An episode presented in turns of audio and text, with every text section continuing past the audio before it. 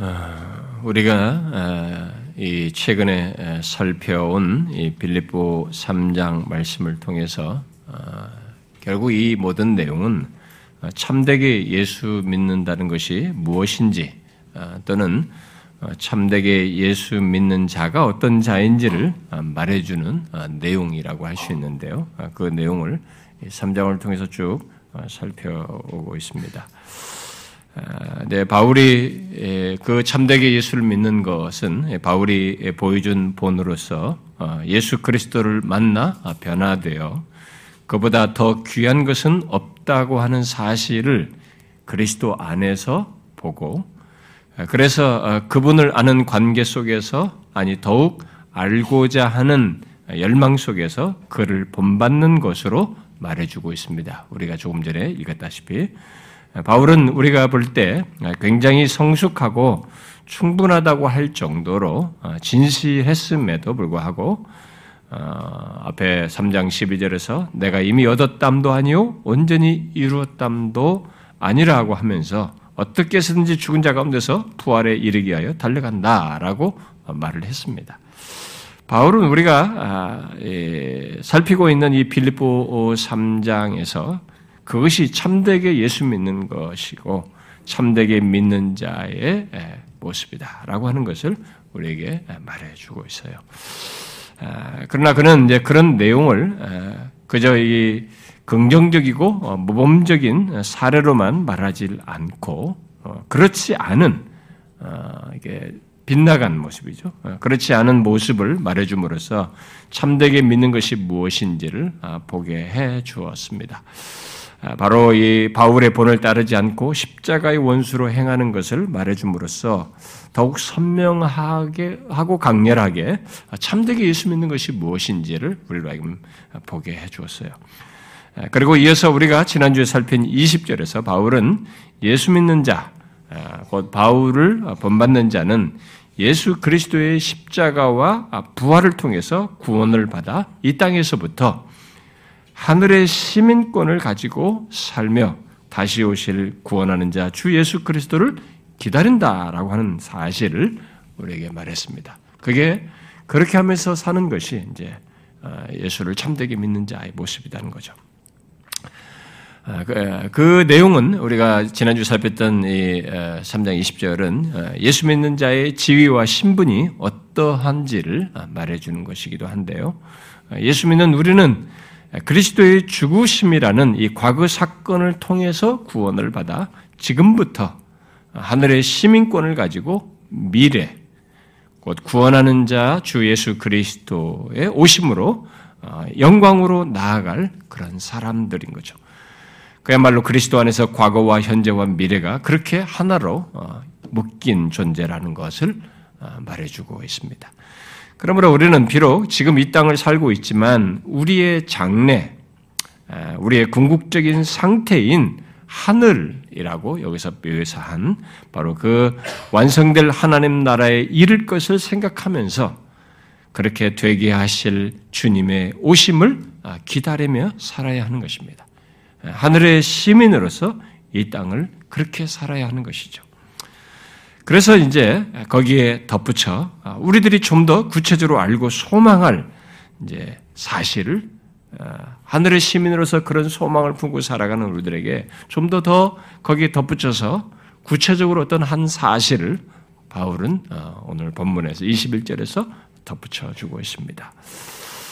아, 그것은 하늘의 시민권을 가진 우리들이 음, 구원하는 자 주 예수 그리스도가 오심으로써 있게 될 우리의 구원의 완성이에요. 우리의 구원을 완성하시는 그 최종적인 역사에 대한 것입니다. 아, 미래를 거의 생각하지 않고 현재 이 땅에서 먹고 마시고 또 뭔가를 이루고 어, 소유한 것만 생각하면서 사는 사람들에게 이 본문의 이런 내용은 아주 먼 얘기처럼 또 주님의 오심으로써 있게 된다고 하는 것이고 뭐 그러니까 아주 먼 얘기처럼 생각할지 모르겠습니다. 그러나 이것은 현재 하늘의 시민권을 가지고 사는 자들에게 분리되지 않고 연결된 것이어서 생각하지 않을 수 없는 것이고 소망의 내용으로 기억하면서 거대하지 않을 수 없는 내용인 것입니다. 그래서 본문의 내용은 앞에서 본으로 제시한 바울의 삶으로 표현을 하자면은 앞에 우리가 어, 함께 오늘 읽었잖아요. 7절에서부터 음, 자신이 예수 그리스도를 만나서 그동안 신뢰하고 붙잡았던 육체의 모든 것, 이 세상에서 자기가 중요하다고 여기고 이 세상에서 이것만 있으면 된다라고 생각하면서 붙들었던 이 세상에서 귀하고 좋다고 한 이런 모든 것들, 또 자신의 공로와 자랑을 배선물로 여기고 난 뒤로부터 그리스도를 더욱 알고 본받아 살면서 표대를 향하여 나아가는 성화의 삶을 지나 죽은 자 가운데서 부활에 이르러 마침내 경험하게 될 우리 구원의 마지막 부분에 대한 내용인 것입니다. 그래서 바울의 삶으로 지금 얘기하면 그렇게 쭉 연결된 마지막 부분을 우리에게 말해주고 있는 거죠. 아, 이것은 바울처럼 예수 그리스도를 본받아 변화되어 곧 회심하여 그리스도를 본받는 삶을 통해 성화의 삶을 살다가 이르게 되는 죽음 이후에 아, 이르게 되는 것이기도 하고 만일 주님이 오실 때 살아 있으면 그의 오심과 함께 경험할 사실을 말해 주는 것입니다. 자, 어떤 경험입니까? 어떤 역사를 지금 얘기하고 있는 것입니까? 바로 우리의 낮은 몸이 우리 주 예수 그리스도의 영광의 몸의 형체와 같이 변화된다는 것입니다. 우리가 흔히 영화라고 말하는 것이기도 합니다. 구원에 대해서 살필 때도 이런 얘기를 했습니다만 이것은 하늘의 시민권을 가진 자들이 하늘나라, 곧 완성될 하나님 나라에서 그 시민으로 영원히 살기 위해 마지막으로 경험하게 되는 것, 곧 구원의 완성으로서 우리들이 모두 경험하게 될 피날레예요. 아, 구원의 피날레입니다. 아, 가장 극적인 장면이에요. 아, 그래서 본문은 예수 믿는 우리 모두가 한꺼번에 경험하게 되는 이 놀라운 일이 예수 믿는 바로 우리들 앞에 미래 시제로 아, 이렇게 있다라는 사실을 말해주고 있습니다. 언제 그런 일이 있게 된다고 얘기하고 있습니까? 앞에 20절 하반절에서 말하는 바대로 바로 우리들이 기대하는 기다리는 구원하는 자 주 예수 그리스도께서 다시 오심으로써입니다. 아, 여러분들 중에 혹시 음, 아 그날이 뭐 언제 온대 언제 올지 모르는데 아직 멀었잖아 이렇게 그렇게 생각하면서 별로 중요하게 생각하지 않을지 모르겠어요. 음, 그러나 제가 앞에서도 말했지만 여기 문맥을 보셔야 됩니다. 바울은 이 내용을 지금 지금 이 땅에서 하늘의 시민권을 가지고 사는 사람들에게 말하고 있는 것이. 특히 바울처럼 주님을 진실하게 믿는 사람이 말하는 내용이고 그렇게 진실하게 믿는 이 바울이 자기도 소망하면서 말하는 내용이고 바울을 본받는 사람들에게 말하는 내용입니다. 그래서 여러분 중에 이 내용이 자기에게 별로 중요하게 여겨지지 않는다고 않는다면 이유가 무엇인지 생각해 봐야 돼요. 혹시 하늘의 시민이 아니기 때문에 그런 건 아닌지 생각해 봐야 됩니다. 하늘의 시민권을 가진 자에게는 그럴 수가 없어요. 우리가 하늘의 시민권을 가지고 사는 이 세상에서의 삶이라고 하는 것이 이게 전부도 아니고 지나가는 것인데다가 여기서 이 믿음을 지키면서 갖는 우리들의 압박과 그런 가운데서 갖는 자연스럽게 또 품게 되는 이 소망이 있어서 이 소망이 어설픈 막연한 것이 아니라 이렇게 구체성이 있는 것이기 때문에 이 구체성이 있는 소망을 품고 하늘의 시민권으로 살아가는 것이 간절히 바라면서 하늘의 시민으로 살아가는 것입니다. 그래서 하늘의 시민권을 가진 사람에게 이 내용은 굉장히 중요하며 이 마지막 완성이 있어야 나의 구원이라고 하는 것이 다 마지막으로 완성되고 성취되는 것이 완성되는 것이기 때문에 몹시 소망할 내용인 것입니다.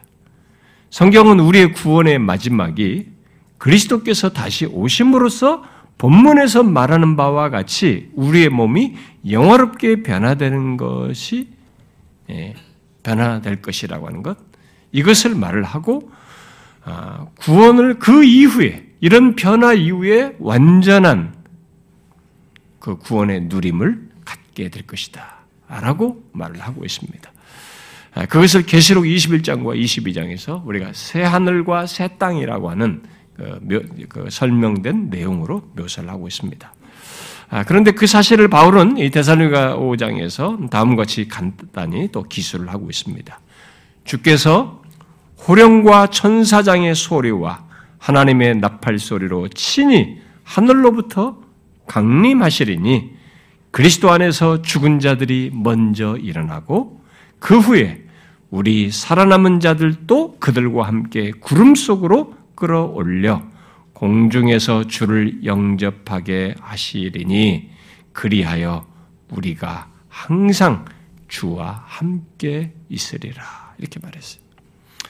본문은 그 내용 가운데 조금 전에 인용한 그 말씀 가운데 아, 그리스도께서 다시 오심으로 우리를 끌어 끌 이게 끌어올리심으로써 구원을 완성하시는 그 최종 사건 바로 우리의 최종 경험을 얘기를 하는 것입니다.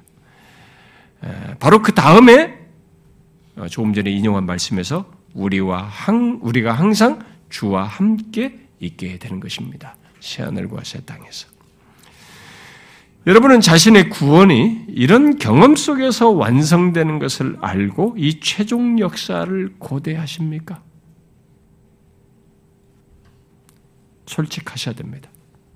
고대하십니까? 그러니까 우리가 예수를 얼마나 피상적으로 믿느냐, 성경이 말하는 이 실제를 알고 소유해서 믿느냐를 다 연결시켜서 얘기하는 거거든요. 정직하게 한번 말해 보십시오. 너무 먼 얘기이고 내가 죽고 나서 있을 일이라고 생각하면서 그저 막연한 소망 정도로만 생각하며 살고 있지는 않습니까?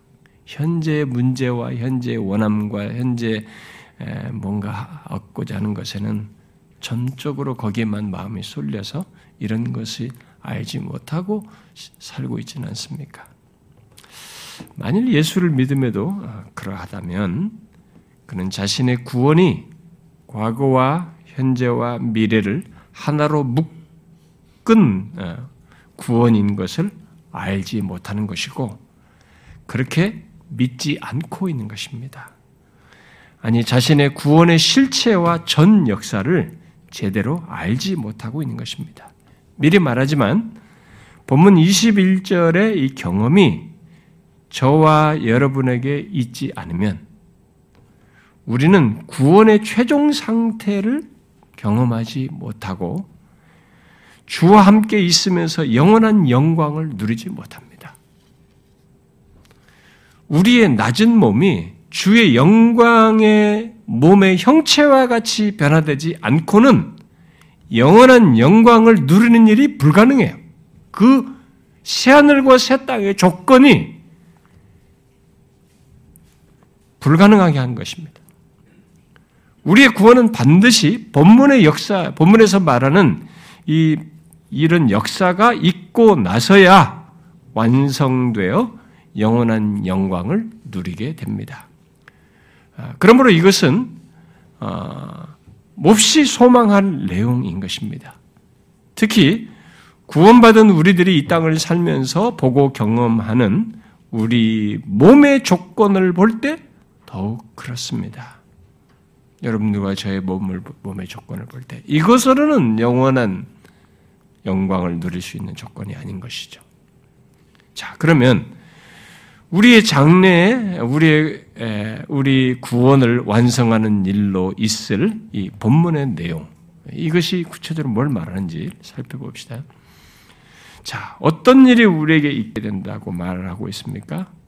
우리의 낮은 몸을 자기 영광의 몸의 형체와 같이 변하게 하시는 이런 놀라운 일이 있다라고 말하고 있습니다. 우리는 여기서 옛날 일때 이 성경이 기록될 당시 그 뒤로도 있었던 그 영지주자들로부터 시작해서 오늘날까지도 뭐 그런 사람도 있겠습니다. 많은 사람들이 생각하듯이 우리의 구원은 영혼만 구원하는 것이 아니라는 것을 분명히 여기서 보게 됩니다. 지금도 그런 있어요. 이단들이나 이런 사람들에게는 그런 식으로 해요. 뭐 지금도 영어로 임하였고, 뭐 영어로 우리가 만나고, 뭐 영어로 들어간다는 뭐 그런 해괴망측한 얘기들 합니다. 근데 그게 다 이런 옛날부터 있었던 이단들 얘기예요. 그러니까 수, 2천 년도로 지속되어 오는 것입니다. 그러니까 얼마든지 그런 식으로 설명을 해서 그러니까 안 보이니까 그런 것으로 해서 사람들을 이렇게 속이는 것이기도 한데요. 일단 우리의 구원의 최종적인 구원 형태가 영으로만 영혼만 구원하는 게 아니라는 것을 명확히 말해줍니다. 우리의 몸 또한 구원 얻는다는 사실. 우리의 몸 또한 구원을 얻어야 최종 구원이라고 하는 것을 말해주고 있습니다. 어떻게요? 바로 이 현재의 조건, 예, 우리의 현재의 조건, 바로 낮은 몸의 상태에서 주님의 몸의 형체와 같이 영광스럽게 되는 것입니다.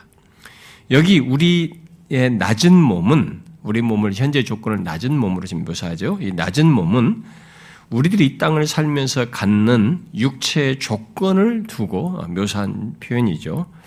그러니까 구원은 바로 그런 몸의 조건까지 완전하게 변화되는 것을 포함한다라는 것을 얘기하고 있습니다. 아, 근데 여러분, 현재 우리의 몸의 조건이 어떻습니까? 뭐 죄로 인해서 낮아진 상태잖아요. 그 죄로 인해서 타락한 몸이요. 아, 그래서 연약한 몸을 가지고 있고 어, 점점 늙어가고 쇠하는 몸입니다. 그리고 수시로 우리는 질병에 걸리고 어, 사고라든가 어떤 충돌이 나면 뼈도 부서지고 몸도 찢어집니다. 이렇게 상하고 부서지는 몸입니다. 그리고 마침내 죽고 죽고 난 이후의 몸은 썩습니다. 그런 몸이에요. 구원은 바로 그런 몸의 조건까지 완전하게 변화되는 것을 포함하는 것입니다. 왜냐하면 그런 낮은 몸으로는 죄와 악이 없는 영광스러운 하나님 나라에서 존재할 수 없기 때문입니다. 그러므로 우리의 구원의 이 구원의 구원을 완성에 있어서 바로 우리의 몸을 완전케 하는 이 구원이 있다는 것을 아, 바울이 오늘 본문에 하늘의 심을 가진 신자들에게 이 땅에서 지는 사람들에게 상기시키면서 너무 구체적으로 우리에게 있을 장래를 바라보도록 얘기를 하고 있습니다.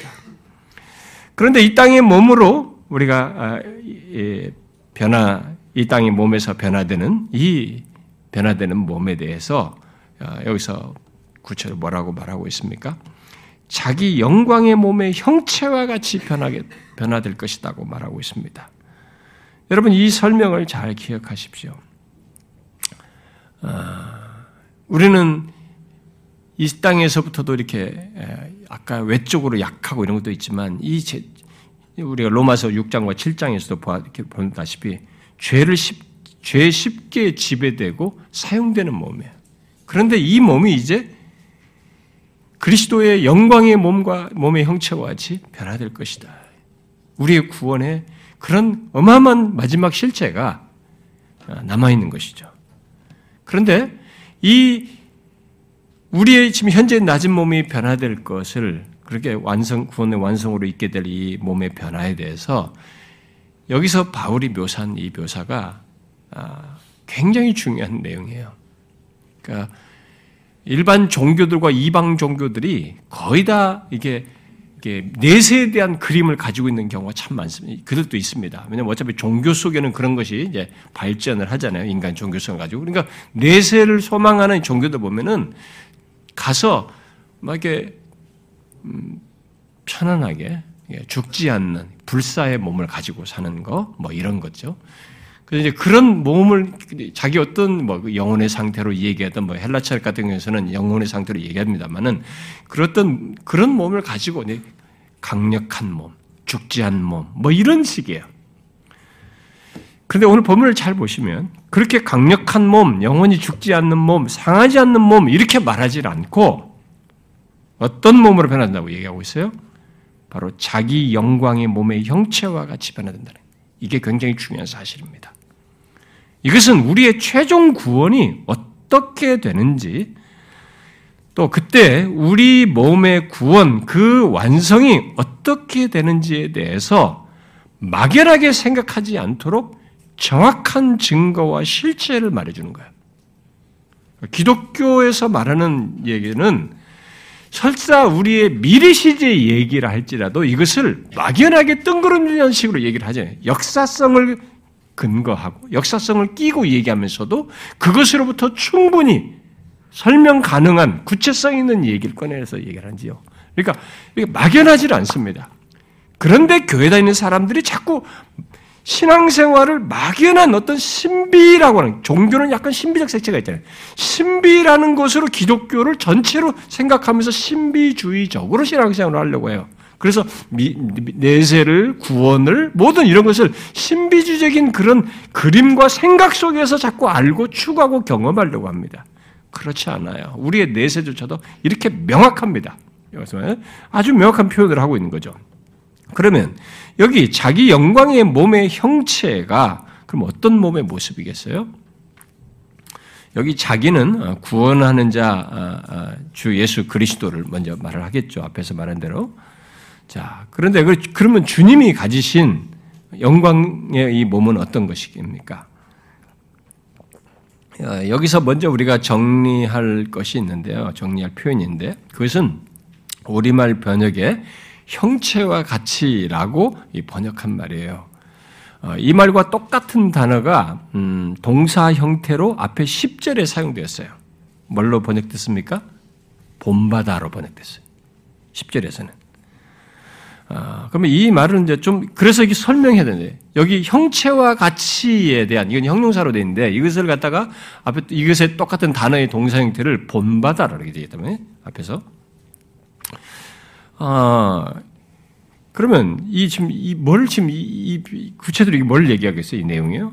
그러니까 우리말 번역은 성경의 원문의 이 단어를 이렇게 이게 합성어입니다. 제가 부득불하게 설명합니다. 여러분 마치 아, 무슨 교수 같다, 무슨 학교 강의 같다 이러지 마세요.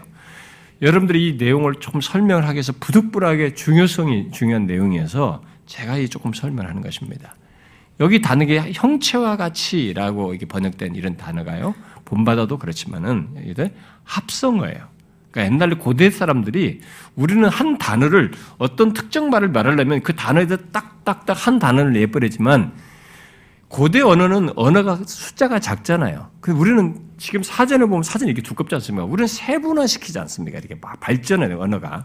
근데 옛날 사람들은 한 단어 속에 많은 내용을 내포하다 보니까 이들은 단어 수가 적어도 이렇게 얼마든지 사용 가능해요. 특별히 단어를 붙이는 겁니다, 이렇게.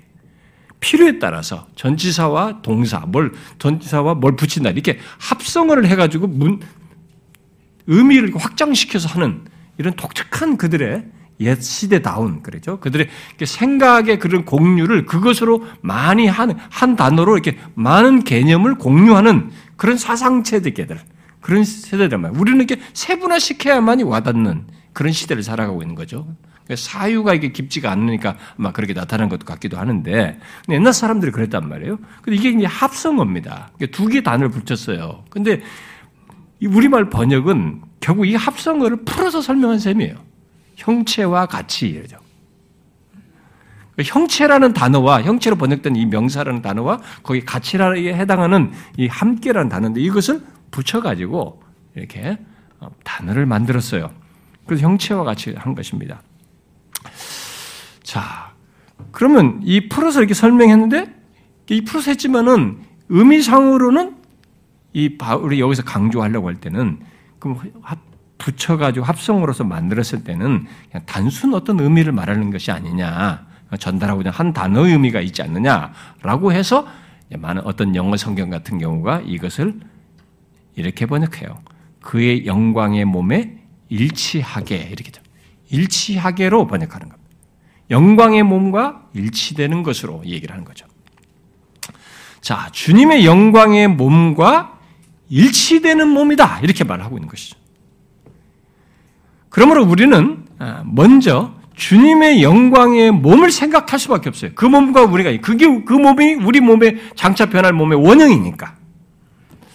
자, 여러분 그리스도께서 가지신 영광의 몸은 그러면 어떤 것일까요? 일단 주님의 영광의 몸은 처음 이 땅에 오실 때 취하신 몸과 다른 몸이에요. 처음에 육신이죠? 어, 아이로 태어나실 때 육신의 몸과 다른 몸입니다. 왜냐하면 그 몸은 영광스럽게 되기 이전의 몸이잖아요. 아, 예수님은 그 이전의 몸을 가지고 죽으셨습니다. 그리고 부활하셨어요.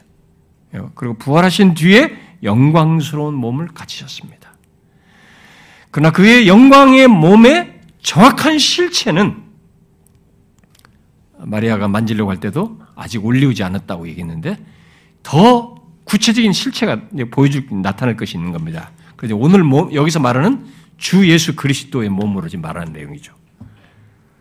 승천하여 지니고 계시는 몸으로 우리에게 성경은 말해주고 있는 것입니다. 여기서 주님의 영광의 몸은 바로 그거예요. 승천하여서 가지신 바로 그 몸입니다. 본문은 이제 부활한 몸에서부터 뭐다 연결시킬 수 있습니다. 그런데 그것을 좀 더 구체적으로 계속 우리에게 말하기 위해서 바라보도록 하기 위해서 말을 이제 실체로서 우리가 알아야 할 몸은 부활한 몸에서뿐만 아니라 거기서부터 설명이 가능한데요. 더 승천하여서 가지신 몸으로 설명하면 됩니다. 자, 그래서 본문은 우리의 몸이 바로 그런 영광의 몸과 같을 것이다. 일치될 것이다 라고 말하는 것입니다.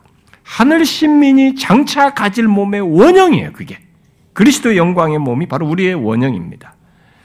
바울은 그것을 먼저 부활하여 가지신 예수 그리스도를 첫 열매로 말하면서 그 몸의 그 부활의 모습을 첫 열매로 말하면서 그에 뒤이어서 예수 믿는 우리들도 그분처럼 부활하여 가질 몸의 실체를 고린도전서 15장에서 구체적으로 기술하죠. 이렇게 말했어요. 죽은 자의 부활도 그와 같으니 썩을 것으로 심고 썩지 아니할 것으로 다시 살아나며 욕된 것으로 심고 강한 것으로 다시 살아나며 육의 몸으로 심고 신령한 몸으로 다시 살아나나니 육의 몸이 있은즉 또 영의 몸도 있느니라 그랬어요. 그게 지금 영의 몸이에요. 그러나 우리가 가질 몸의 원형인 그리스도의 영광의 몸과 관련해서 생각할 것은 지금 이게 이런 식으로 말한 이 지금 현재 몸과 너무 다른 썩지 않고 이렇게 다시 살아나는 신령한 몸이고 어? 강하고 어, 영의 몸으로 말은 전혀 생각을 우리하고 너무 비교가 안 되는 그런 몸으로 구체적으로 얘기를 하는데 예수님께서 가지신 것으로 연결해서 그런 말을 하는데 우리가 가질 이 몸의 원형으로서 지금 소개되고 있는 그리스도의 영광의 몸에는 몸은 그것만을 말하지 않습니다. 주님의 영광의 몸과 일치되는 것은 우리말 번역이 여기에 조금 힌트를 줘요. 일치되기로 하는 것보다 우리말로 이제 여기서는 우리말 번역이 좋은데 힌트가 되는데요. 바로 그 몸의 형체 또는 본체를 함께 갖는 거예요. 우리가 장차 변화될 몸은 영광스럽게 되신 그리스도의 몸의 형체 또는 본체를 함께 갖는 것입니다. 여기 형체와 같이로 번역된 말 속에서 형체로 번역된 이 단어가요, 이 명사어가 아까 합성어가 됐는데 이, 이 단어가 앞에 2장 6절에서 본체로 번역됐어요. 우리 주님을 얘기하면서 본체로 번역된 그 단어예요. 자, 그래서 이 단어는 형체, 모양, 본체 등을 뜻하는 것으로서 단순히 외적인 것을 말하지 않습니다. 여기서 말할 때. 그래서 10절에 본받아도 그런 의미가 있어요. 여기 10절에 본받아도 이 똑같은 형체, 본체로 말하는 이 단어를 끼고 있단 말이에요. 그렇게 합성을 한 말이에요. 그래서 본받아라고 했을 때 단순히 외형을 본받는 게 아니잖아요. 우리가 바울이 예수님을 본받는다고 할 때 예수님의 외형을 본받는 게 아니잖아요. 껍데기를 본받는 게 아니잖아요. 거기서 시사하는 것이 똑같이. 그래서 우리의 외적인 몸만 영화롭게 되는 것이 아니라는 거죠. 여기서. 그러니까 주님의 영광의 몸과 일치되게 또 우리말 번역대로 그 몸의 형체와 같이 되는 것 속에는 그렇게 우리의 육체가 그리스도처럼 영광스러운 몸으로 바뀌는 것 뿐만 아니라 마틴이라는 사람의 말대로 존귀케 된 그 육체의 본성에 참여하는 것과 하나님께 대하여 진정으로 또 완전히 살아있는 그 생명과 고유한 특질들을 나누어 가지, 가지는 것과 요한일서 3장 2절 말씀대로 그리스도와 완전히 비슷하게 되는 것을 포함하는 것입니다. 아, 이 사람이 적절한 표현을 해 설명을 해줬어요. 이건 얼마나 놀라운 얘기입니까? 우리는 주님의 영광의 몸에 그런 특성들까지 함께 갖는 거죠. 마치 예수님께서 변화산에서 영광스럽게 변모하셨듯이 또 부활하신 그 몸에서 보듯이 그런 영광스러운 몸의 외적인 변화뿐만 아니라 주님께서 가지신 영광스러운 몸의 본성과 생명과 고유한 특질들까지 나누어서 갖는 몸이란 말이죠. 그러니까 허약하고 질병에 걸리기 쉽고 점점 쇠하는 현재의 우리 몸, 그 무엇보다도 죄에게 지배되고 사용될 수 있는 우리의 죽을 몸이 그런 몸으로 바뀌게 되는 것이죠. 그런 몸의 증거를 주님은 먼저 죽으셨다가 부활하여 이 땅에서부터 제자들과 많은 사람들에게 보이기 시작하여 보이기 시작하여서 승천하여 마침내는 승천하여 스데반에게 또 사도 요한에게도 보여주셨어요. 그런 모습을. 영광스러운 몸의 그 모습을 보이, 몸을 가지고 계신 모습을 보여준 거죠. 여러분, 죽어 썩을 몸을 지닌 우리가 그렇게 된다는 것이 상상을 해보세요. 얼마나 놀라운 일입니까? 우리의 신앙이 구체적일 때 이렇게 성경이 우리에게 말해주는 우리의 존재와 관련해서 나의 인생과 관련해서 나의 운명과 관련해서 말하는 이런 구체적인 얘기를 실제로 알고 내가 그런 존재로서 현재부터 신으로 산다고 생각할 때 이건 굉장히 놀라운 얘기입니다. 만화의 얘기가 아니에요, 지금. 단순히 죽지 않고 영원히 사는 몸이라고 말하지 않습니다. 우리 주님의 영광스러운 몸과 같이 바뀌게 되는 것입니다. 그래서 그리스도께서 하나님께 대하여 가지시는 생명과 그 몸의 고유한 특질들까지 가진 그런 몸을 지닌다는 것입니다.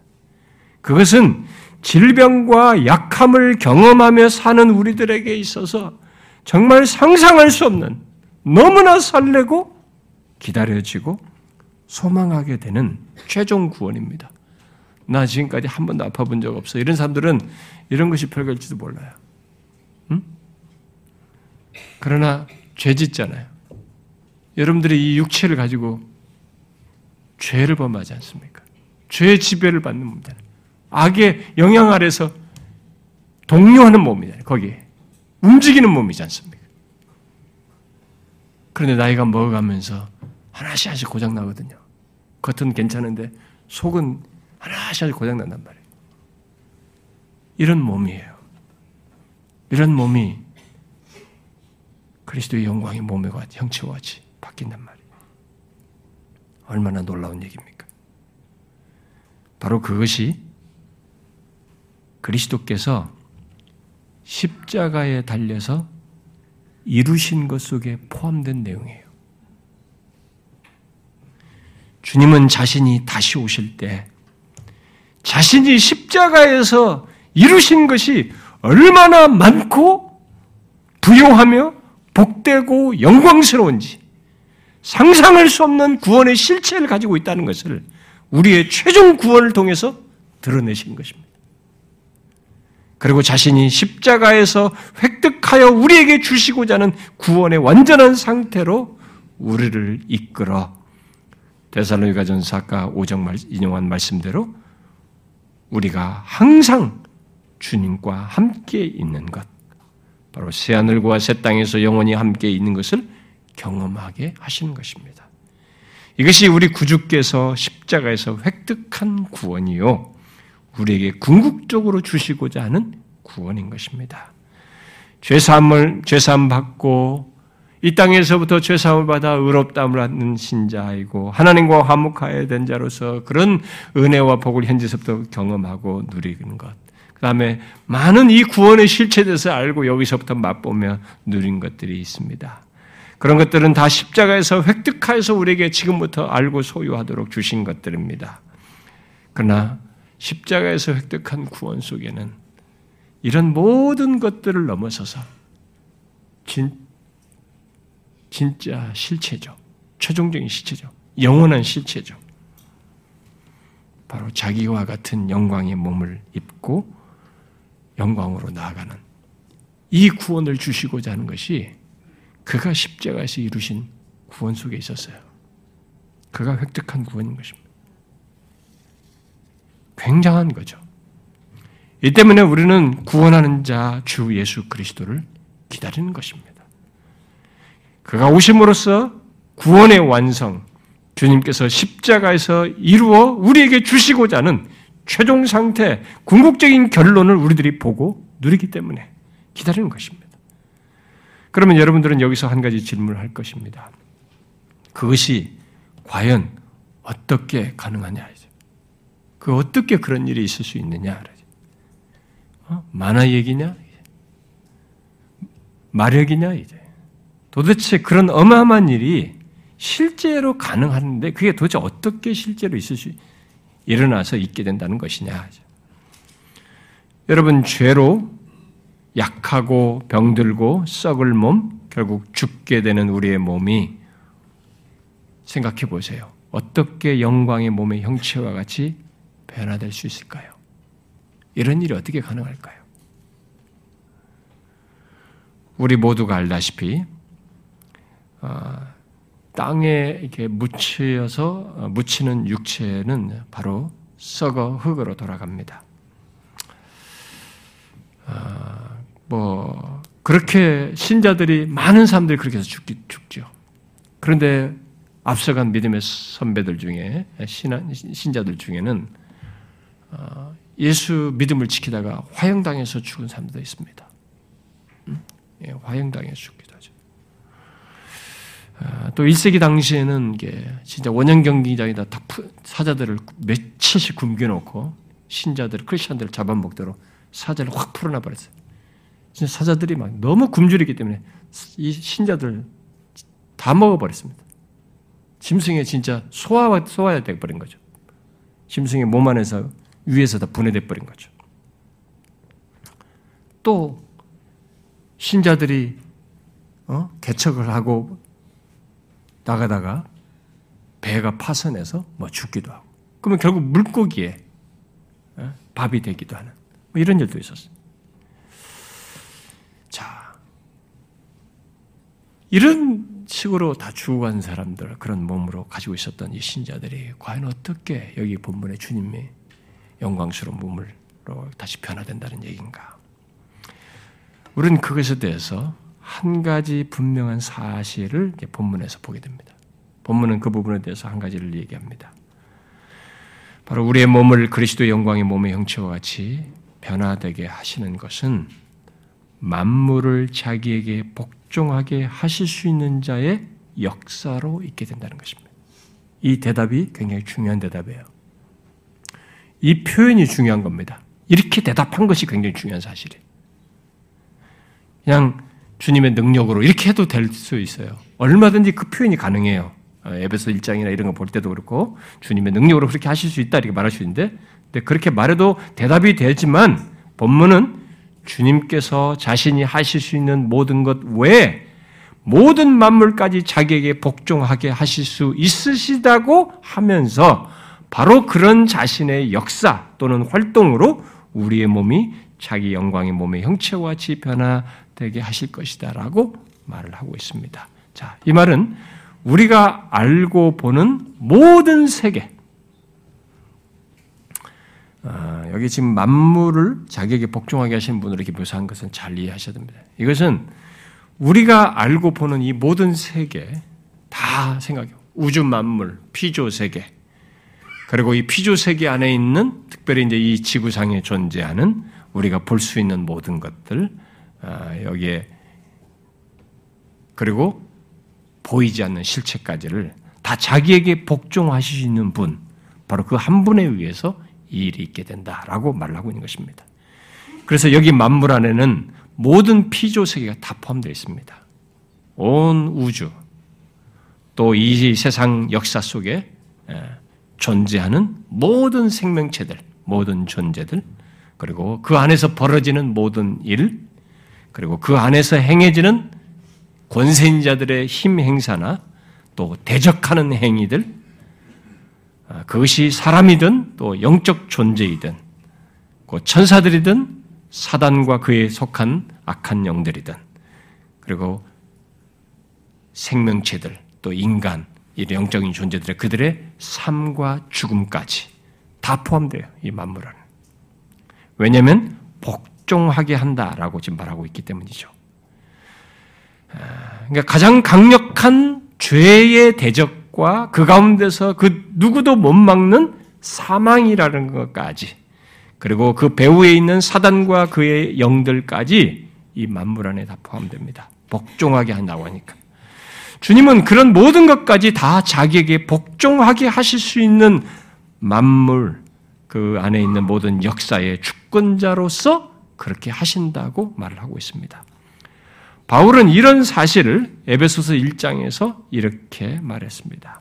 만물을 그 발 아래 복종하게 하시고 그를 만물 위에 교회 머리로 삼으셨느니라. 만물 안에서 만물을 충만하게 하시는 이의 충만함이니라. 이런 것과 관련해서 빌립보서 2장은 또 이렇게 이러하신 주님께 대하 이렇게 말했죠. 하늘에 있는 자들, 땅에 있는 자들이든 또 땅 아래 있는 자들이든 모든 영역이 다 그에게 복종하며 온 우주가 한 가지 사실을 고백할 것이다라고 말합니다. 뭐예요? 예수 그리스도는 주님이시다. 하늘에 있는 존재든 땅에 있는 존재든 땅 아래 있는 존재든 모든 영역이 다 그에게 복종하면서 예수 그리스도는 주님이시다라고 고백하게 된다는 것입니다. 여러분 이러하신 주님께서 자신의 능력으로 우리의 낮은 몸을 자기 영광의 몸의 형체와 같이 변화되게 하실 것이다라고 말을 하고 있습니다. 지금까지 예수를 믿다가 간 모든 사람들, 또 자신이 다시 오실, 어, 다시 오실 때 이 땅에 살아있을 모든 성도들에게 주님께서 그렇게 하실 것입니다. 그렇게 극적이고 놀라운 일이 바로 우리들 앞에 있는 것이죠. 정말 가장 극적인 역사가 남아 있는 것입니다. 여러분은 자기 앞에 있는 이런 놀라운 장례를 어떻습니까? 고대하며 살고 있습니까? 예수 그리스도를 믿는 자들은 아, 예수 그리스도를 믿지 않는 자들은 이런 사실을 모릅니다. 설사 우리들로부터 들어도 그들은 이것을 무시함으로써 전혀 관심을 기울이지 않습니다. 이것은 오직 구원하는 자 주 예수 그리스도를 알고 믿는 자들이 알고 있는 사실이에요. 그런데 그것을 아는 우리들에게 중요한 것은 그것을 고대하는가라는 어떻습니까? 나의 늙어가는 병든 병 들어가는 몸, 늙어가는 몸, 땅 속에 썩을 몸, 한 줌의 죄로 변화될 나의 몸이 주님의 영광의 몸의 형체와 같이 변화됨으로써 나의 구원, 예수 믿는 우리 모두의 구원이 완성되는 때 그것이 우리 앞에 있는데 바로 그것을 여러분은 고대하십니까? 바울은 자신을 본받는 자들은 그런 일이 주님이 오심으로써 있기에 20절 하반절 말씀대로 나의 구원을 완성하기 위해 오시는 구원하는 자, 주 예수 그리스도를 간절히 기다린다라고 말하고 있습니다.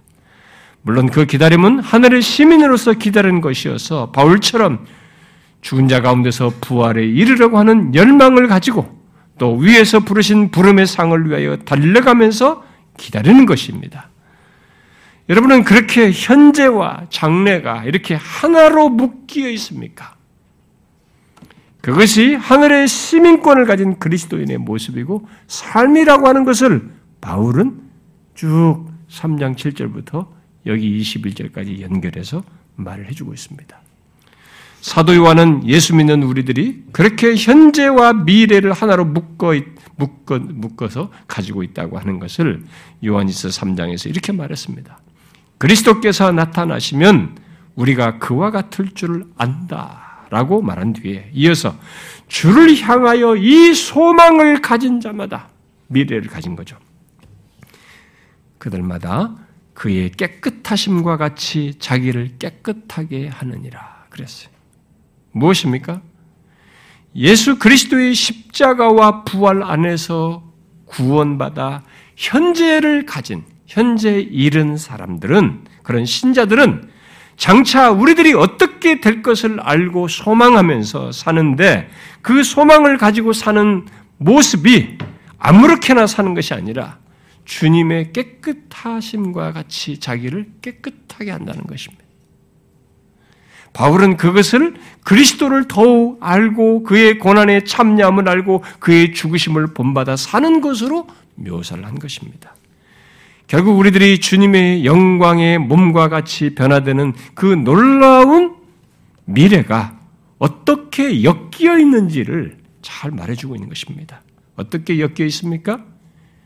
예수 그리스도의 십자가와 부활을 통해 구원을 받은 이 과거의 사건으로 연루된 우리.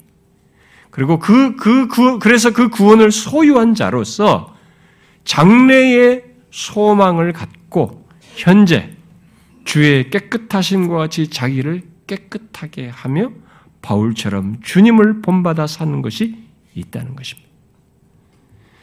그렇게 우리의 구원은 지난주에도 말했다시피 과거와 현재와 미래가 하나로 묶여 있어요. 이 묶여 있는 실체를 다 가지고 있는 겁니다. 그러므로 이 시간에 결론적으로 묻고 확인할 사실은 여러분의 신앙과 삶이 그런지를 보시는 겁니다. 잘 보십시오. 그리스도의 십자가를 통한 구원이 선명한 것처럼 나를 위해서 하나님의 아들이 십자가에 달려 죄를 사하시고 모든 걸 대속하셨다는 나의 구원을 이루신 이 십자가의 부활이 바로 자신의 모든 현재를 설명하는 근거가 분명한 것처럼 그런 나에게 그 획득된 구원으로 말미암아 장래의 구원, 이 완성될 장래의 구원이 있다는 것을 확신하면서 소망하고 있는가? 그리고 이 두 가지가 사실인 것을 현재 이렇게 바울을 본받아 주님을 더욱 알고 본받는 모습으로 또한 요한에서 말씀대로 주의 깨끗하신 같이 자기를 깨끗하는 모습으로 갖고 있는가? 현재가 그렇습니까?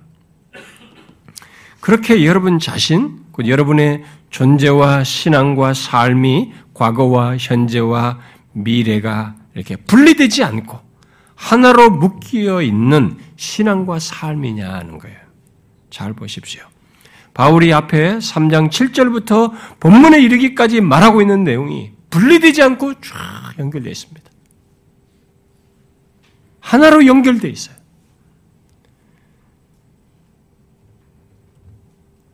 자신의 죄를 대속하기 위해 죽으신 그리스도가 계시고 바로 그분을 만나게 되었고 그분으로 말미암아 자신이 구원을 받은 것을 명확히 알게 되고 그래서 자신이 추구하고 신뢰했던 육체의 것들을 배설물로 여기고 주님을 더욱 알고 본받아 살면서 아, 이 땅을 살 때 어떻게 해서든지 죽은 자 가운데서 부활에 이르려고 하는 것 그리고 마침내 영화롭게 될 것을 소망하는 것. 이렇게 과거와 현재와 미래가 하나로 묶인 신자의 모습이죠. 그런 신앙과 삶을 갖는 것입니다. 여러분, 바로 그것이 예수 그리스도를 참되게 믿는 자의 모습입니다. 예수 그리스도를 만난 자, 그를 소유한 자, 그 안에 거하는 자의 감출 수 없는 모습인 것입니다.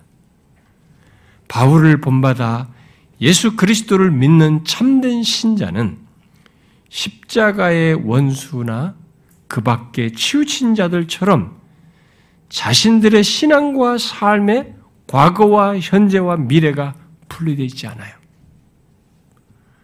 근데 어떤 사람들은 과거에 하나님께서 나를 위해서 십자가에서 다 이루셨다. 의롭다 하셨다. 이 과거에 묶여 있어요. 이것만 해요. 지난주도 말했다시피 미래 소망만 또 품어요. 이게 분리되어 있어요.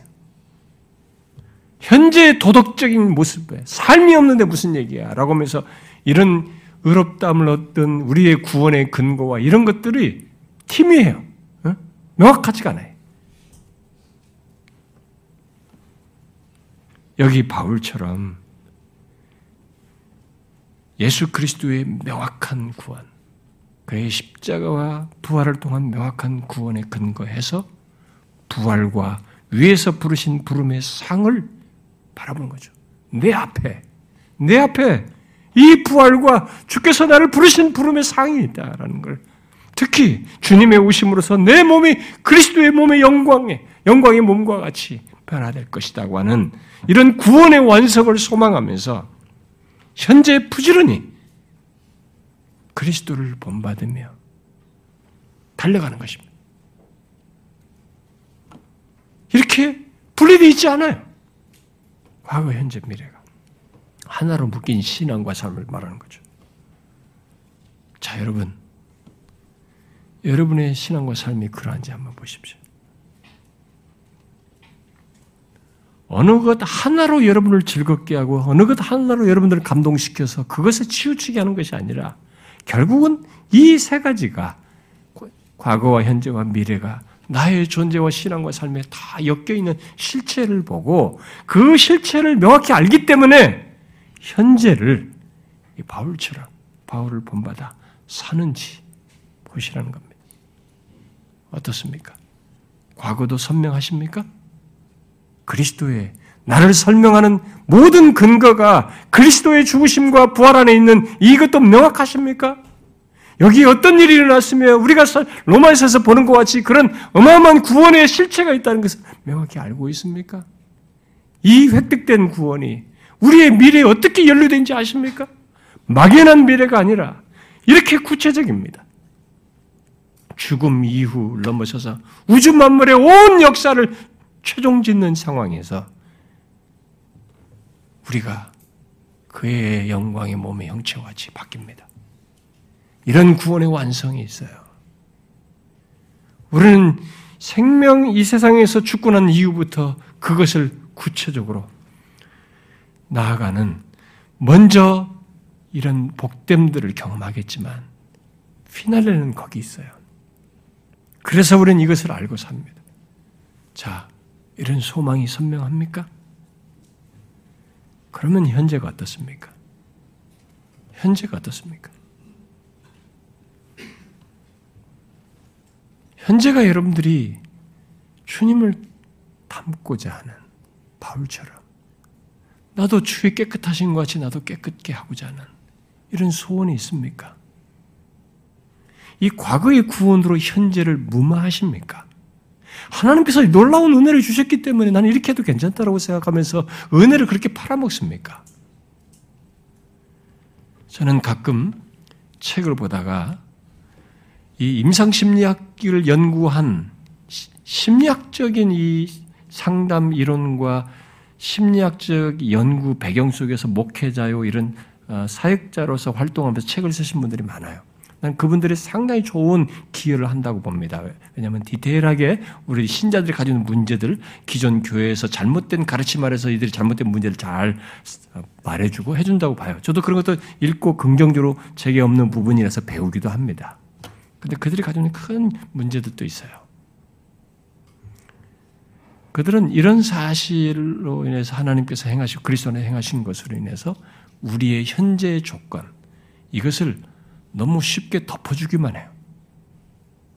상한 자, 어려운 자가 있어서 그들을 주로 생각을 해서 그런지 모르지만 정상적인 조건에서 이렇게 약간 분리되는 거죠. 현재와 과거와 현재와 미래가 다 엮인 존재라고 하는 성경은 1세기부터 바울 당시부터 예수 믿는 자가 어떠한지 예수를 믿는 믿게 된다는 것이 무엇인지 정확하게 규정합니다. 이미 로마서도 보다시피 여기서보다 정확하게 설명해요. 절대로 모호하지가 않습니다. 우리들이 이걸 모호하게 얘기를 하는 것입니다. 과거에 이런 놀라운 구원을 얘기하면서 현재를 너무 경시하는 것입니다. 주님 앞에서 자기를 깨끗게 하질 않는다는 거죠. 바울을 본받아 살아서 주님을 신앙생활 하려고 하지 않는다는 것입니다. 너무 자기주도적이고 게으르고 나태하고 자기중심적이고 그렇다는 것입니다. 여러분 정결한 신부로서 미래를 기다리는 겁니다. 그래서 성경의 신부로도 비유하지 않습니까? 교회와 우리들을. 이 은혜가 너무 크기 때문에 우리를 바꾼 우리의 구원을 획득한 것이 그리스도 안에 획득이 너무 선명하기 때문에 이 은혜를 소유한 자가 우러나와요.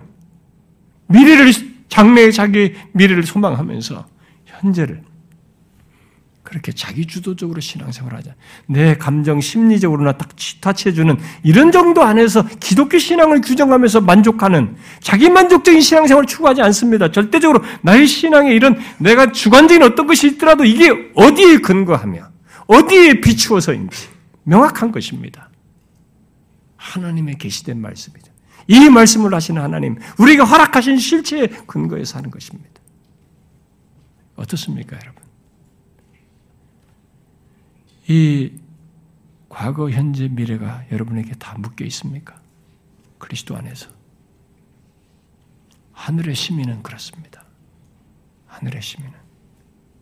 그리스도께서 다 이루셨기 때문에 하늘의 시민이고, 현재 하늘에 속한 시민이 미래를 가진 시민으로서 현재를 살아가는 것입니다. 저는 저와 여러분이 이런 부분에서 비록 곤고하고 힘들고 이 폐역한 세대, 유혹 많은 세상, 그리고 상하는 세상, 나이가 먹으면서 하나하나 고장날 때마다 우울해지기도 하고 힘들어지기도 하는 그런 것을 경험하는 인생의 여정이지만 실제로 너무 힘들 때는 감정적으로 떨어 다운되기도 합니다. 그러나 이것은 내가 이 현실 속에서 어차피 죄와 악이 있는 세상 속에서 상한 몸, 낮은 몸을 가지고 경험하는 것입니다. 이 뇌도 점점점 기능이 약화되기 때문에 우울해질 수 있는 그 기능 그런 쪽으로 나타날 수도 있어요. 얼마든지 현상이 있을 수 있습니다. 그러나 중요한 것은 우리는 선명한 과거, 확실한 미래를 가지고 현재 하늘의 시민을 산다는 것입니다. 이것을 우리가 잊지 말아야 되는 것입니다. 이게 예수 그리스도를 믿는 사람이에요. 바울이나 우리나 똑같은 것입니다. 이 사실을 기억하고 항상 자신이 예수 믿는 자신이 하늘의 시민권을 가진 신자라는 걸 기억하고 현재를 사시길 바랍니다. 기도합시다.